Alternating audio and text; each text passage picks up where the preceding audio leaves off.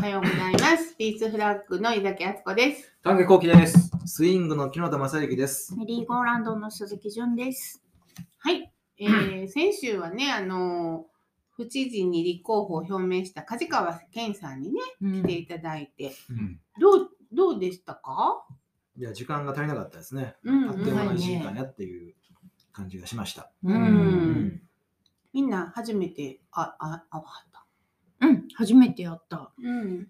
いや他のね、そういう経験がないので、比較のしようがないんですけど、うん。うーん、なんていうのかな、すごい、うーいい印象を、うん。あのうん。受けました面白そううんうんだなと思った。うん。ねうん。前回もあのしきりに言ったつもりですけど、うん。話し合うということね、うん。えーそういうことをずっと大事にしてきてはる人やから、うん。うん。あのなんかその万万能の解決策ってないじゃないですか、うん。政治も。うん。ね。話し合うしかない、う。うん。ん話し合って決めるしかない、うん。うんそういう、わかんないですからね、まだ1回しかお会いしてないし、うん。一時間ですけど。そういう印象を受けたので、うん。うん。なんか楽しそうやった。ね。うん。うん。あの、こういう場がそうそうですね。うん楽しいおもろいって言ってはったのが、うん。うん。希望だなと思った。ほんまですよね。うんうんなんかこうカチンコチンじゃなくてすごいこう柔らかいというか。ううんうん柔らかい印象ものすごいあるね。うんうんどれぐらい警戒しはるんかなとか、うん。うんどれぐらいこう、そういうこともちらちら見てたつもりですけれども、うんうんまあそういうのがあんまり感じられなくて、うん。あの、おおらかにね、ううん。うん。何でもありでっていう感じの、うん。あの、方ですよね。うん。次の西脇さん楽しみだなって思って。西脇さん、その、き来て、来てくださいってこう言わなあかんね。ちょっとメ,、メールなりしなあかんのですけど。うん。ね。うんうん。まあなんか、あの、知事選がまああるっていうことがあまりまだね、え知らん人の方が多いってっていいううか、のは。やっぱりね、がっかりししするというか、うんその選挙自体にね、うんあの、やっぱり一生懸命あの自分たちのことだっていうふうに、うんあの感覚的に思える人もいるかもしれないけど、やっぱりそうじゃない人が多いと思うんですようね。ん。でやっぱそこのスイッチを入れるっていうのに、うん。どういうふうにしたらいいかなと思ってるので、うんそういう意味では、うんなんかも、あの、もっともっとこう、なんていうのかな、本当にフレンドリーにフランクにいろんなところ行って話してもらいたいなとも思うし、うん。もっともっとみんなで、なんか議議論になって、対話になって、うん。その、本当に自分たちがどうしたいのかっていうことも含めて、うん若い人も老若男女ね、巻き込んで、男うん、女うんい行ってもらいたいなと思うんですけどね。うん。うん。そううんね。まあなんか、あのー結構いい議論がね、議論というか、あの割と民主主義ってこうやから、私らはだからここにいる4人は特にこの主権者だからとかすごい思うじゃないですか。うん。だから別に請け負ってもらわんでもいいんだっていう感覚が強いけど、うん。やっぱりそうじゃない人もたくさんいるんやろうなという、頼れる人に任せたいっていうね、うん。感覚の人もういるんやろうなっていうのが、まあ、その、その辺の多様な声をこう受け止めてもらえるようなね、うん。そういう人がいいなって思う。そうね。うん。だからね、あの、スーツにネクタイして、まあ、パッと梶川さんのこと知らずにこう見た人は、やっぱりちょっとね、うん。あの、立派な人が出てきたなっていうふうに思うかもしれないけれども、うん。やっぱその印象って僕らにとってはちょっとマイナスイメージというかね、うんうん。そのそうやそういうことじゃなくてみたいな、うん。そうあのそんな外側パリッとせんでいいやんって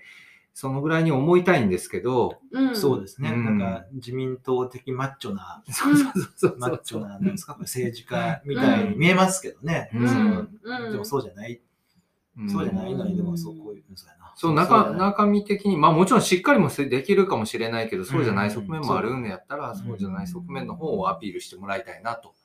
なんかうん。あのいろんな人の話現場に行って話聞くって言ってはって、その自分が聞くんですって、うん。僕が聞きますっていうだけじゃなくて、うん。あのもちろん全部自分が全部言って聞くんは無理やからそういう体,、体制をというか、うん。そういう組織づくりをうん。する、うん。でその職員の人たちも、うんあのちゃんとあの現場の声を聞くんやでっていう受け皿になるような風にその職員も、の受け皿に彼がなってうんっていう、うんなんかそういうなんかこう順番が見えたっていうかさ、うん自分ばっかええ格好してあええこと言うんじゃなくって、うん。そうするためには、うん。こうこうこうしていくうんがいいと思うんやっていうのを話してはったから、うん。すごくそういう意味ではあ信頼できるかも。うん。うん。うん。うん。そううね。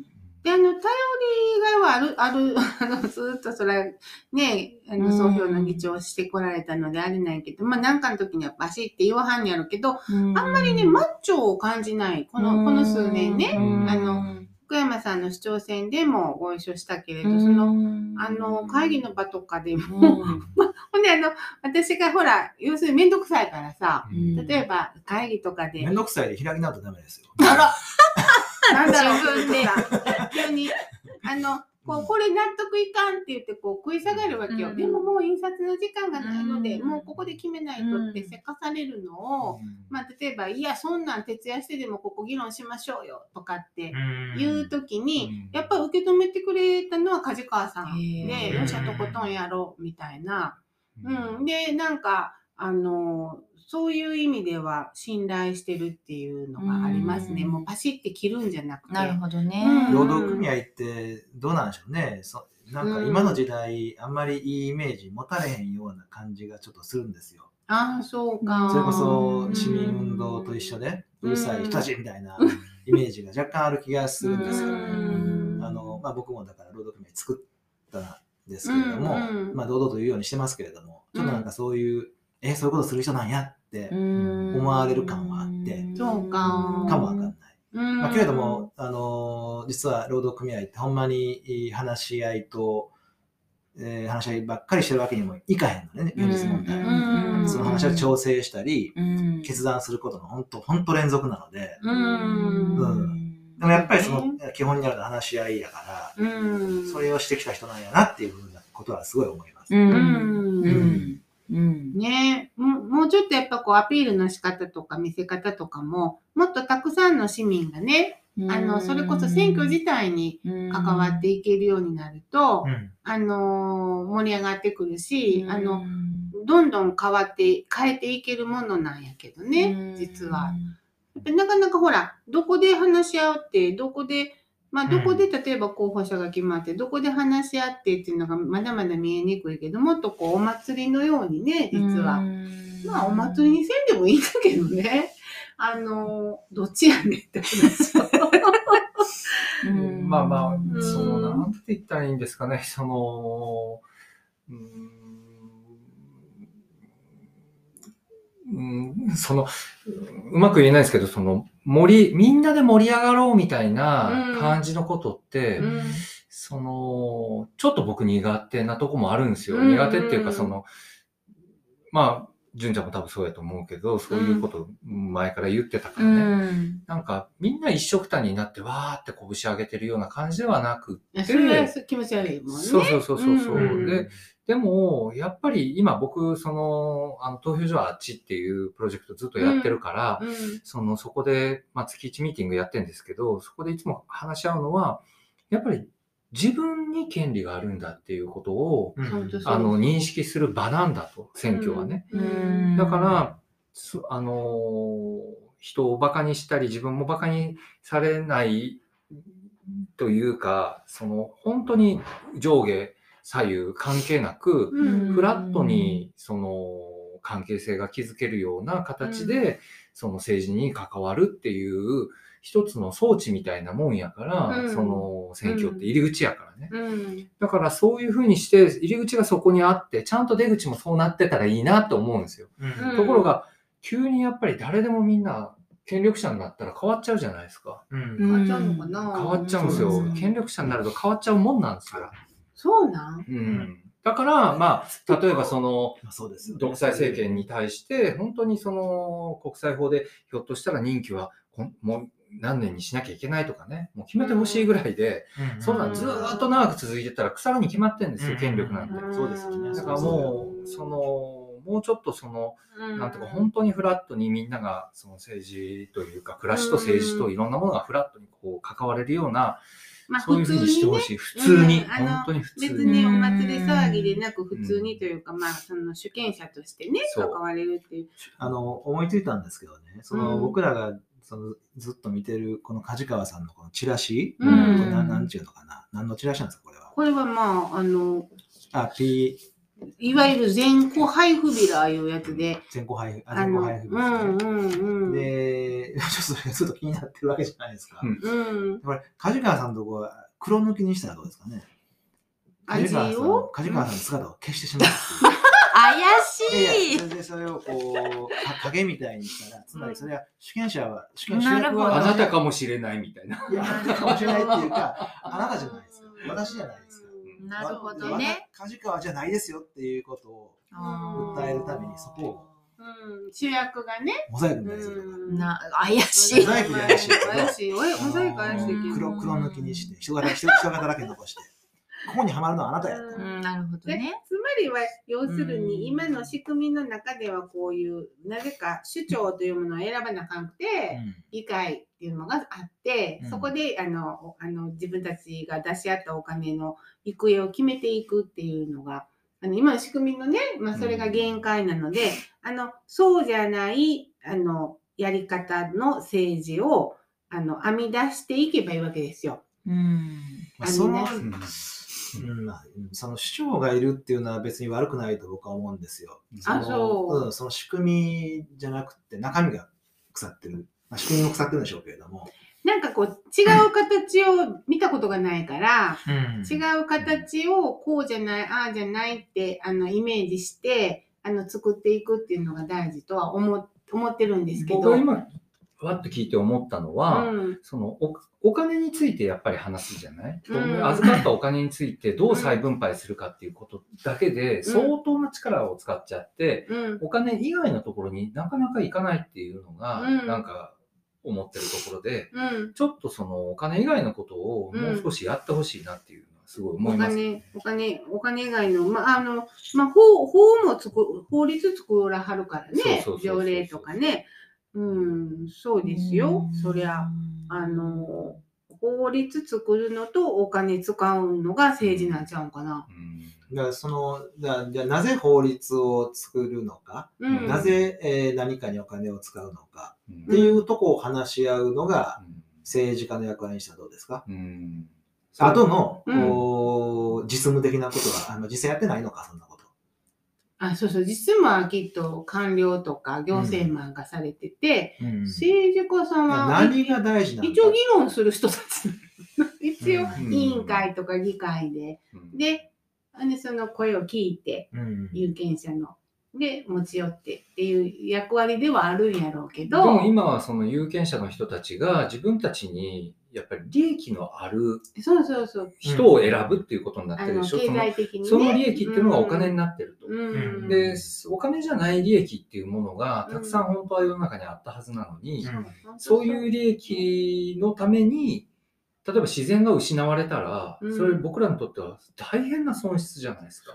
けれども、その利益のために、えー自分たちの利益のために自分たちの利になる人を選んだら実際に利益があるからこの構造を続いてるわけですよね。そうです。い。や、でも私さ、さっき丹下さんがさ、うん。あのーその組織票みたいなのが、なんで未だに有効なのかわからないって、ずっとみんな言うてるけれども、自分に利益があるからじゃないかって言ってたやん。うん。でも私は利益があるから組織票っていうよりは、あ、あで、その、なんて言ったっけな、希望？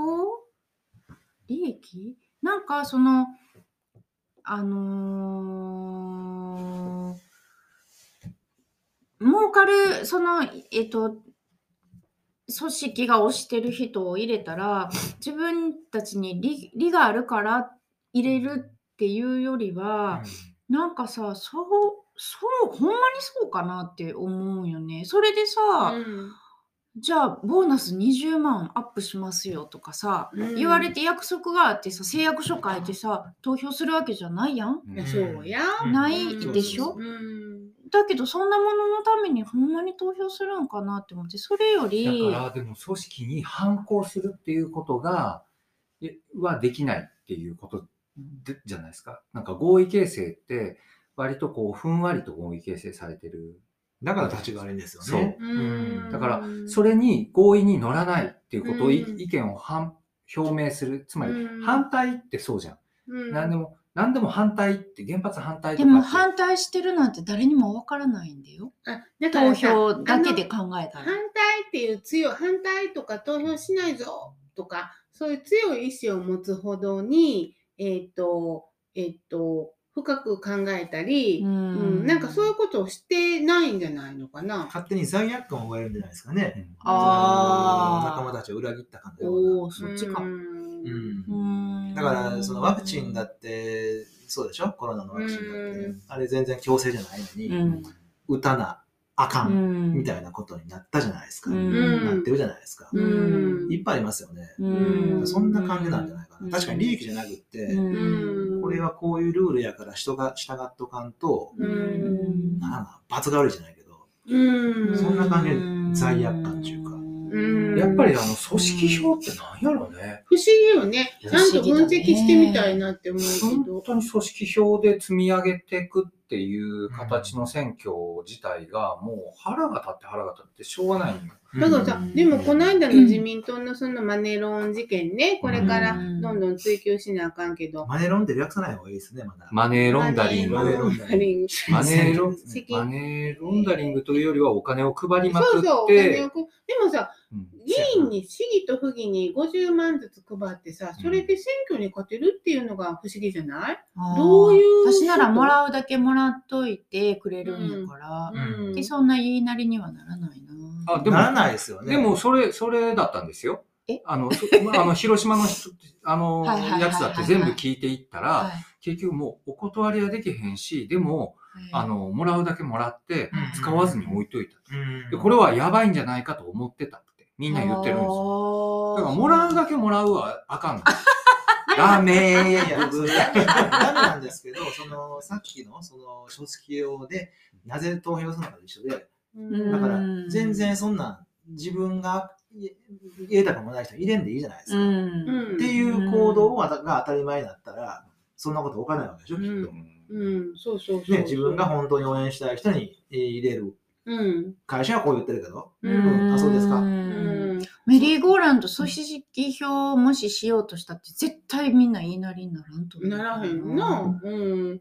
なんでしょう、スイングだって。うーん、ちょっと待って。うん いや、スイングでやっぱりその、まあ、これ変な話になるけど、その、あんまり言っちゃうと、その影響力が強いっていうのもあると思いますし、うん。まあそれはまたちゃう話なんですよ。やっぱりハンディがある人が多いから、すごいその、その情報だけがガーンと入ってきますよね、きっと。うん。でもこの前選挙のお手伝いやったじゃないですか。うん。あのあれの何やってんだったっけな。市長衆議院参参議院？か。衆議院衆議院。衆議院？の選挙の時、あの地域のああの、選挙のお手伝いで行った時に、あの市の選挙の係の人が言ってたんだけれど何を私聞いたんかな？なんか聞いたらねいろいろ教えてくれたんだけれど、えっと、例えばその老人ホームうん。とか、うん。あのみんなでバスを仕立ててみんなにうん紙に、あの候補者の名前を書いた紙を渡して、うん。あのこの人に入れてくださいって、うんうん。渡してその紙を持って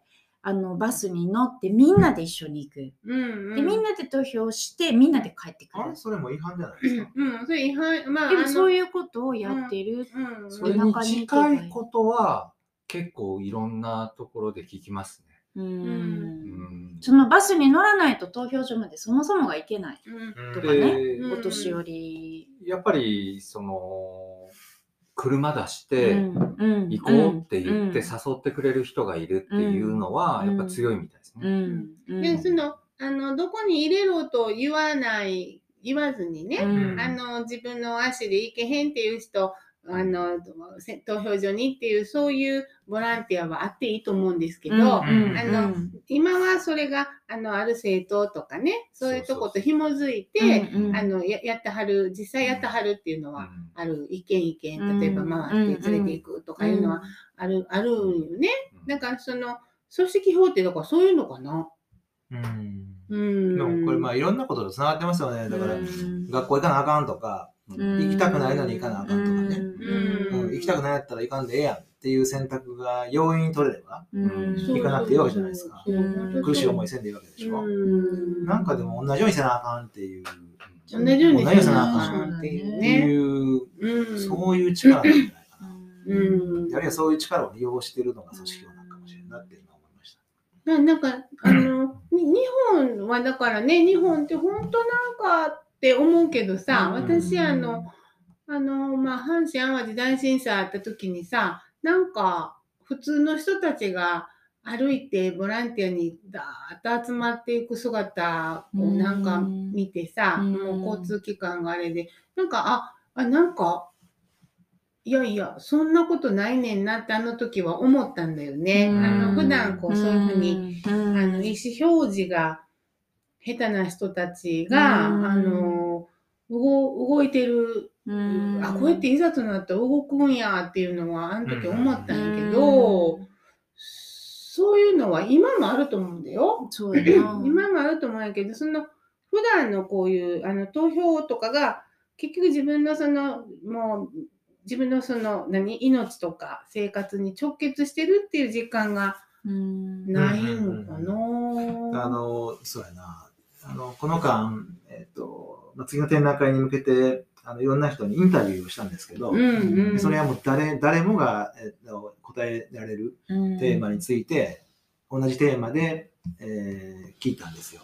うん、で、ほんなら、実に、同じ質問やのに、あの、実にっていうか、まあ、当たり前に、いまあ、12人の人に聞いて、まあ全然違うう回答が返ってきて、うん。それがほんまに、まあ、面白くってね。うんうん。あの、だから、やっぱみんみんなっていうか、うん。みんまあ、みんなやと思います。うん。みんなやっぱ話したいことがあって、自分の声も持ってて、あの、ということをすごい実感したんですよね。うん。だけど、例えば選挙とか政治のことって、やっぱり話す機会がないじゃないですか。で僕、その時思ったのが、その対話ではなくって、一方的に話を聞く機会が足りんなって思いました。うん。なるほどね。いっぱい本当は話したいこと、うん。自分でも気づいてないぐらいにうん。あるんちゃうかなって。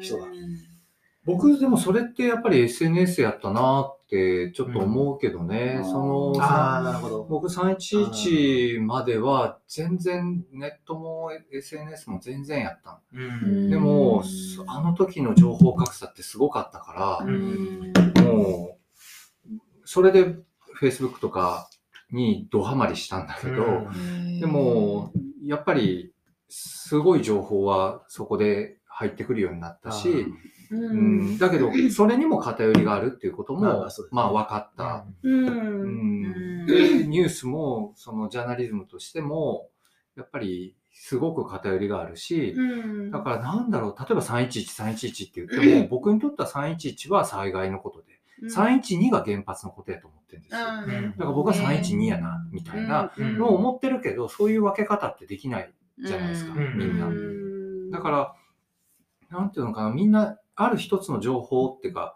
その、例えばウクライナのことにしても、うんウクライナとロシアがどうのこうのって、プーチンがなんとかとかって、うん。ずっとその、なんうのかな、情報としてみんなが受け止めたいのか、それをやっぱり、その、みんながどう考えたらいいのか、どうやって戦争をなくすのかとか、なんでこんなことになったのかってことを考える場なのか、うん。それ全く違うことなのに、うん全部同じ土俵になっちゃってるとか、うん。なんか気持ち悪くてしょうがないですよね。うん。だけどまだまだその自分の声をね、うん。SNS でも何でもいいんですけれども、うん。発する機会がない人がおそらく大多数で、そうやね。うん。声っていうのはだからその、夕べ何食ったとかね、うん。うんあの朝起きたら綺麗だとかそういうことじゃなくて、うん。それこそもっと、あの、まあ、政治の話だけじゃないかもわかんないですけれども、うん。その自分に隠れた、うん。その政治の答えが分からへんわっていう人も実は政治のことを聞いたら、うん。その分からへんわって言ってる陰に、えー声はあるはずやと僕は思うんですよ。そうねうん。なんで分からへんわっていうふうに思っちゃうのかとか、うん。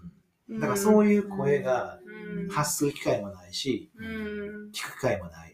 そういうところから積み上げていかないとうんダメなんじゃないかなっていう気が、あのしますね。そうそれがね、やっぱり失敗していいんだっていう話だと思うんですよ。そのなんかこんなこと言ったらダメなんじゃないかっていうふうに思ってることが多すぎて、うん。でそこでも、いやだ、失言もあるし、全然、め、あの、あかんこと言っちゃったとか、論理的じゃないこと言っちゃったとか、頭のいい人だけがそういうことを言うとうか、ん。そういうんじゃなくて、うん。もうこ声が出てこないとか、ちょっとあわあわしちゃったとか、もう僕なんかもね、この間純ちゃんと二人でやった時もう全然言葉出てこへんと本当でもあの、コロナでポーってなるのは、他の人も言ってたね。そうでしょ？でね、うん。これね、出てたの。あの、うん。イギリスで、あの、本当コロナで脳が縮小するっていうだのがちゃんと、あの認められたっつって出てる。ほらほら新型コロナウイルス脳への影響明らかに。イギリスの研究で、これついこの間。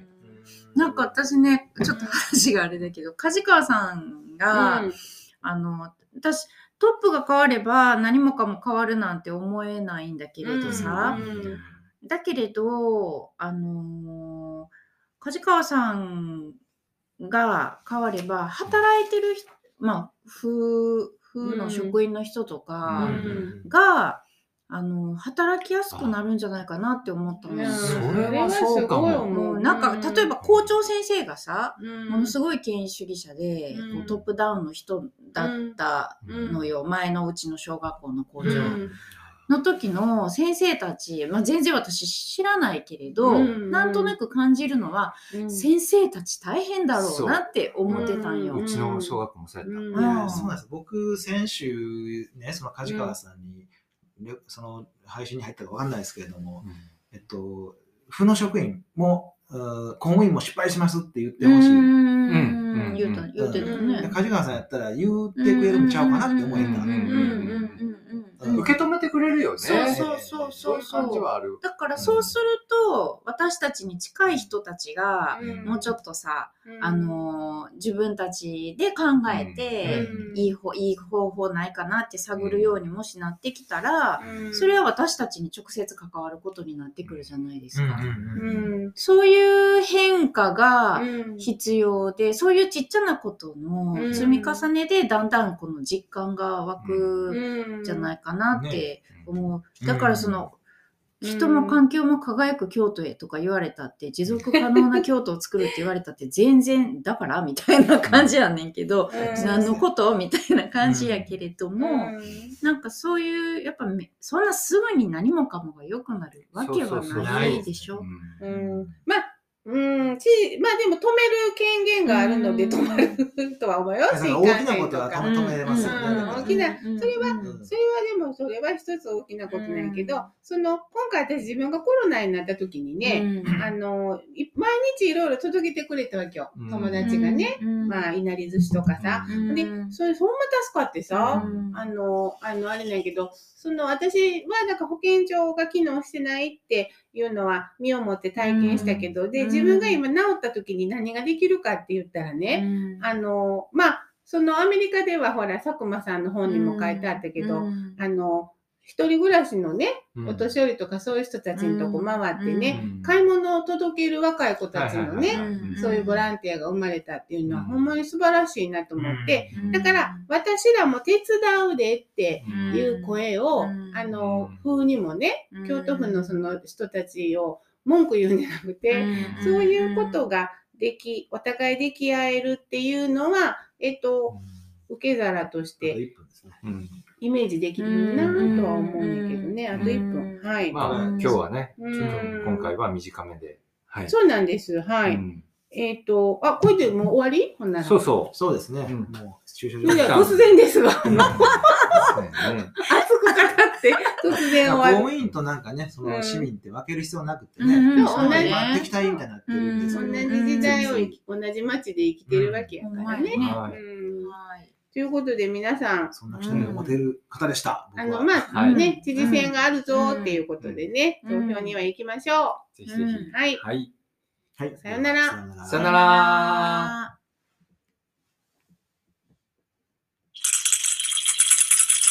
ラジオくらいに